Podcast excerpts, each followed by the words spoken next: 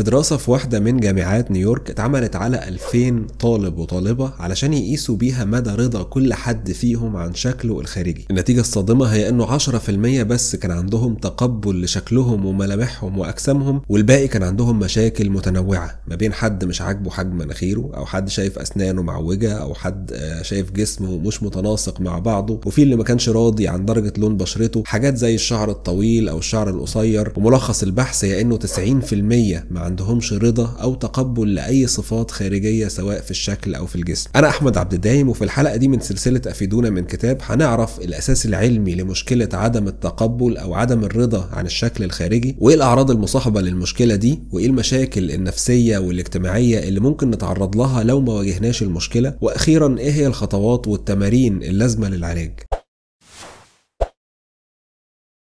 أفكار الحلقة دي مبنية على كتاب Psychology of Self Esteem أو سيكولوجيه تقدير الذات واللي الكاتب اتكلم فيه عن المشكلة دي وعلاجها. العلماء حطوا مسمى للمشكلة دي تحت اسم متلازمة اضطراب التشوه الجسمي. خلينا قبل ما نبدأ الحلقة نقول إنه الفئة المستهدفة النهارده من الكلام هي الناس اللي عندها مشاكل اجتماعية في الظهور والقلق الغير عادي في حضور المناسبات والسبب في ده بيكون دايما الشكل الخارجي. إيه هي المتلازمة؟ أنا عارف إنه أول انطباع جالك من الاسم هو وجود تشوه فعليا ولكن المقصود بالمصطلح هو كثرة رؤيتك لعيوب جسمك وشكلك بصورة تخلي المصاب بالمشكلة دي يوصل لأنه يبعد عن الناس ويفضل كمان العزلة عن الآخرين حتى لو العيوب دي كانت غير ملحوظة. طب إزاي أعرف إن عندي المشكلة دي ولا لأ؟ هتلاقي عندك اعتقاد قوي بأنه في عيب كبير في مظهرك الخارجي بيخليك قبيح أو مشوه. هتلاقي عندك يقين بأنه الناس اللي حواليك عندهم ملاحظات سلبية بخصوص مظهرك الخارجي للدرجة اللي تخليك موسوس وتخليك دايما آه، بتفكر إنهم بيقللوا منك. بتلاقي نفسك بتقضي وقت طويل في عادات معينة هدفها إصلاح أو إخفاء العيب اللي أنت متصور إن كل الناس أخدة بالها منه وده بيخليك تقضي وقت طويل قصاد المراية أو لما تكون مع أصحابك مثلا بتكون مركز بشكل غير عادي في أدق التفاصيل والمشكلة دي بتزيد مع البنات مع الأسف. هتلاقي عندك نوع من أنواع المقارنة الغير عادلة مع الناس اللي حواليك. وهقول لك ليه مقارنة غير عادلة. إحنا كبشر عندنا تنوع في الصفات الخارجية اللي بسبب تنوع الجينات مثلا اللي ربنا خلقنا بيها. فمن غير المنطقي إني أقارن الهيئة الخارجية لشخص من الدول الآسيوية مثلا زي الصين واليابان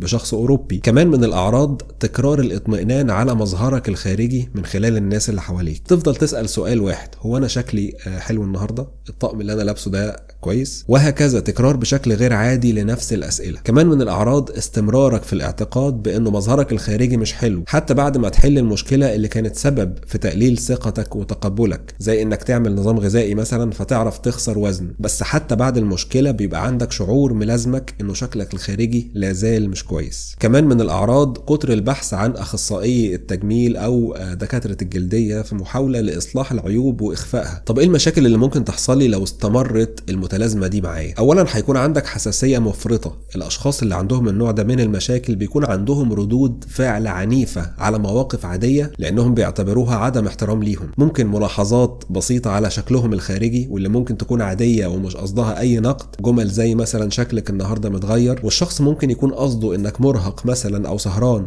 ممكن تكون طلبات بسيطة تتفهم بشكل درامي. على سبيل المثال ممكن تحس بالرفض أو الأذى النفسي لو صاحبك قالك إنه مثلا رايح يعمل حاجة أو إنه مشغول وكنتيجة للشعور ده هتلاقي مشاكل مستمرة مع الطرف التاني. المشاكل دي بتكون ناتجة عن تدني تقبلك لشكلك وهو ده المؤثر الأساسي على كتير من علاقاتك. وبتلاقي نفسك كمان بشكل غير منطقي بتزعل في مواقف ما تستاهلش إنك تزعل علشانها. كمان من المشاكل الغيرة المرضية وانعدام الأمن. ممكن يكون عندك شك في إنك أقل جمالا أو مواصفاتك الشكلية أقل من شريك حياتك. فطبيعي مع الأسف ان الأشخاص دي آه، يتوقعوا إن الطرف الثاني عنده القدرة على الخيانة أو إنه يبعد في أي وقت. كمان مع المشاكل المصاحبة للمتلازمة دي هي صعوبة إنك تكون على طبيعتك في علاقاتك اليومية. هتلاقي إنك بتبذل مجهود كبير علشان تكون محبوب أو جذاب. تلاقي نفسك عمال بتحاول تسلي اللي حواليك حتى إنك تقول نكتة أو جملة علشان يتقال عنك إن دمك خفيف. كمان من المشاكل اختيار علاقات سيئة. ممكن تدني ثقتك بشكلك الخارجي تأثر على اختياراتك للشريك أو الصديق بمعنى أنه ده بيخليك عرضة أكبر لتجاهل احتياجاتك الأساسية في العلاقة. على سبيل المثال ممكن تفضل تكمل وتبقى مع شريكتك على الرغم من أنها مش بتعاملك مثلا باحترام أو مودة. ممكن تتسامح في المزاج الوحش لصديقك وتلوم نفسك على ردود أفعاله الغير منطقية اللي ممكن توصل لأنه يشتمك أو يقلل منك أو يقارنك بناس تانية. كمان من المشاكل السجن داخل تخيلات غير منطقية.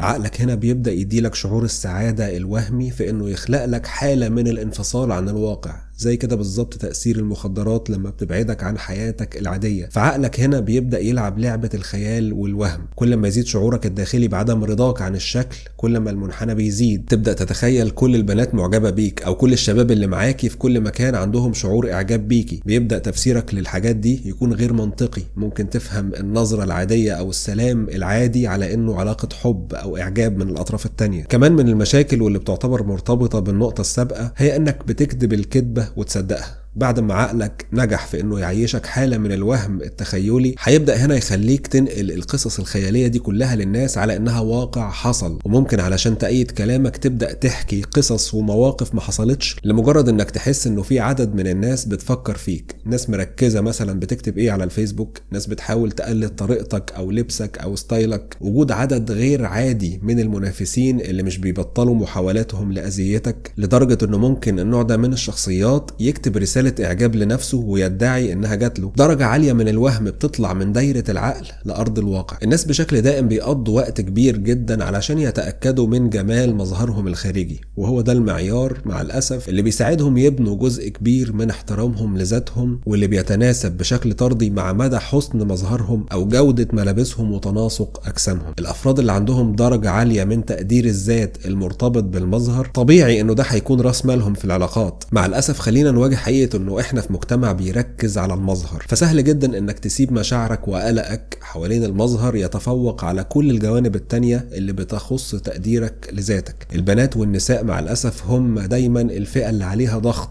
وقلق بشكل خاص لأنه اتبنى عندهم اعتقاد إنه لازم تكون على درجة كبيرة من المثالية والكمال في كل حاجة. وده بسبب الطريقة اللي أخدتها ال social media مؤخرا في الترويج لإعلانات التجميل المختلفة زي نحت قوام تجميل وتصغير الأنف حقن الوجه منتجات العناية بالبشره والشعر إحنا متخيلين مدى الثروة اللي لازم تملكها أي ست علشان يكون متاح معاها كل المنتجات دي أو متخيلين الصورة اللي بتوصل لها كتير من الستات بسبب إنه مرتباتهم أو مصروف مصروفاتهم مش قادرة تغطي كل النواحي دي في عنصر التجميل. متخيلين درجة عدم الرضا اللي نجحت آه، مواقع التواصل الاجتماعي إنها توصلها. المواقع اللي كل شغلتها إنها تحولك لشخص مستهلك غير راضي عن نفسك وحالك. السؤال اللي عايزين نوصل له أو النقطة المهمة هنا هي انه قيمك ومبادئك الداخلية هي اللي المفروض تكون بتهيمن على شكلك الخارجي. يعني هل فكرنا في تطوير شخصيتنا؟ هل بنشوف عيوب آه، شخصيتنا وأفكارنا ودماغنا قبل ما نشوف عيوبنا الشكلية؟ هل عندنا القدرة إننا آه، نواجه نفسنا بإننا ساعات بنكذب أو بننافق أو عندنا صفات سلبية محتاجين إن إحنا نطورها أو نغيرها؟ طيب بعد ما فهمنا المشكلة وخطورتها تعالوا دلوقتي نتكلم عن خطوات العلاج والتمارين العملية. اولا لازم نتخلص من التماثيل اللي حطتها لنا وسائل التواصل الاجتماعي عن معايير الجمال ومقاييس الجمال. النماذج التقليدية اللي بتحددها صور الممثلين مثلا. إحنا مش هنقدر نغير تعريف المجتمع للجمال ولكن نقدر نغير آه، نظرتنا الداخلية لنفسنا. إنك ما تركزيش مثلا على درجة صفاء بشرة البنت اللي في الإعلان وتبدأي تقارنيها بإنه عندك حب شباب أو هالات سودة ولكن التركيز الأهم بيكون على الصفات الداخلية اللي بتميزنا كأشخاص. الخطوة الثانية هي إنك تعرف نفسك.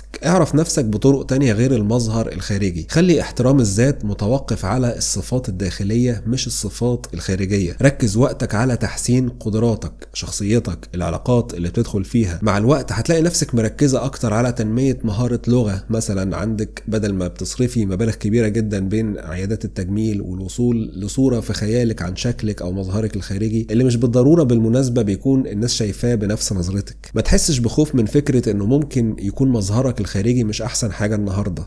القلق والتوتر بيظهروا على ملامح وشك. وإحنا كبشر معرضين طول حياتنا لفترات من اضطراب النوم القلق التفكير المذاكرة آه، الشغل السفر الحزن. المشاكل كلها عوامل بتأثر في شكلنا بشكل كبير. فعادي إنه يكون أوقات من حياتنا شكلنا مختلف. حاولي تخصصي وقت معين للعناية بمظهرك. ما يزيدش عن المدة اللي أنت محدداها. خلي التركيز أكتر على إننا نحافظ على صحتنا. القلق بخصوص شكل الجسم بسبب المظهر مش هيفيد صحتنا بشكل عام. ركز في إنك تشغل وقتك في تمرين لعضلات جسمك وإنك تاكل أكل صحي ولكن برضه مش لدرجة إنك تجبر نفسك على جسم بعضلات وشكل محدد. التوازن مهم. خلي عندك دايرة من الأشخاص اللي بتثق فيهم وفي رأيهم وخليهم آه، الناصح الأمين بتاعك فيما يتعلق بمظهرك. مثلا لو أنت مفكر إنه عندك مشكلة كبيرة وإنه النمش مثلا في وشك بيعمل لك إحراج الناس اللي حواليك ممكن يصدموك بفكرة إن دي كلها أفكار وأوهام جوه عقلك أنت لوحدك وإنه محدش واخد باله افتكر إنك مش هتقدر ترضي كل الناس طول الوقت. إحنا كبشر معايير الجمال عندنا بتختلف من حد للتاني أذواقنا وميولنا مختلفة. لبس معين ممكن يعجبني وممكن عشرة تانيين ما يعجبهمش. اتكلم مع نفسك زي ما بتتكلم مع صديق. أوقات كتيرة بننتقد نفسنا أكتر من الناس اللي حوالينا. لو لقيت نفسك بتفكر بشكل سلبي في مظهرك اسأل نفسك لو أنت كنت بتتكلم مع صديق ليك هل هتكلمه بنفس الأسلوب والطريقة وبنفس المصطلحات اللي بتتكلم بيها مع نفسك اعمل ضبط لتفكيرك علشان تحس بالراحة. مهم جدا كمان لما تدخل علاقة جديدة تتجنب إنك تكلمه عن عيوبك أو مدى قلقك منها أو تخليه يركز على إنك عندك مشكلة. اتعامل بثقة وراحة نفسية. محدش بيحب الشخص الضعيف أو اللي ثقته قليلة في شكله أو الشخص اللي بيقعد يشتكي طول الوقت من كل حاجة. مش كل اللي بيضايقنا ينفع إن إحنا نتكلم آه، مع أي حد فيه. ممكن طبعا يكون عندنا دايرة آه، مقربة من الأشخاص واثقين فيهم ودول اللي إحنا بنتشارك معاهم همومنا. لكن بصفة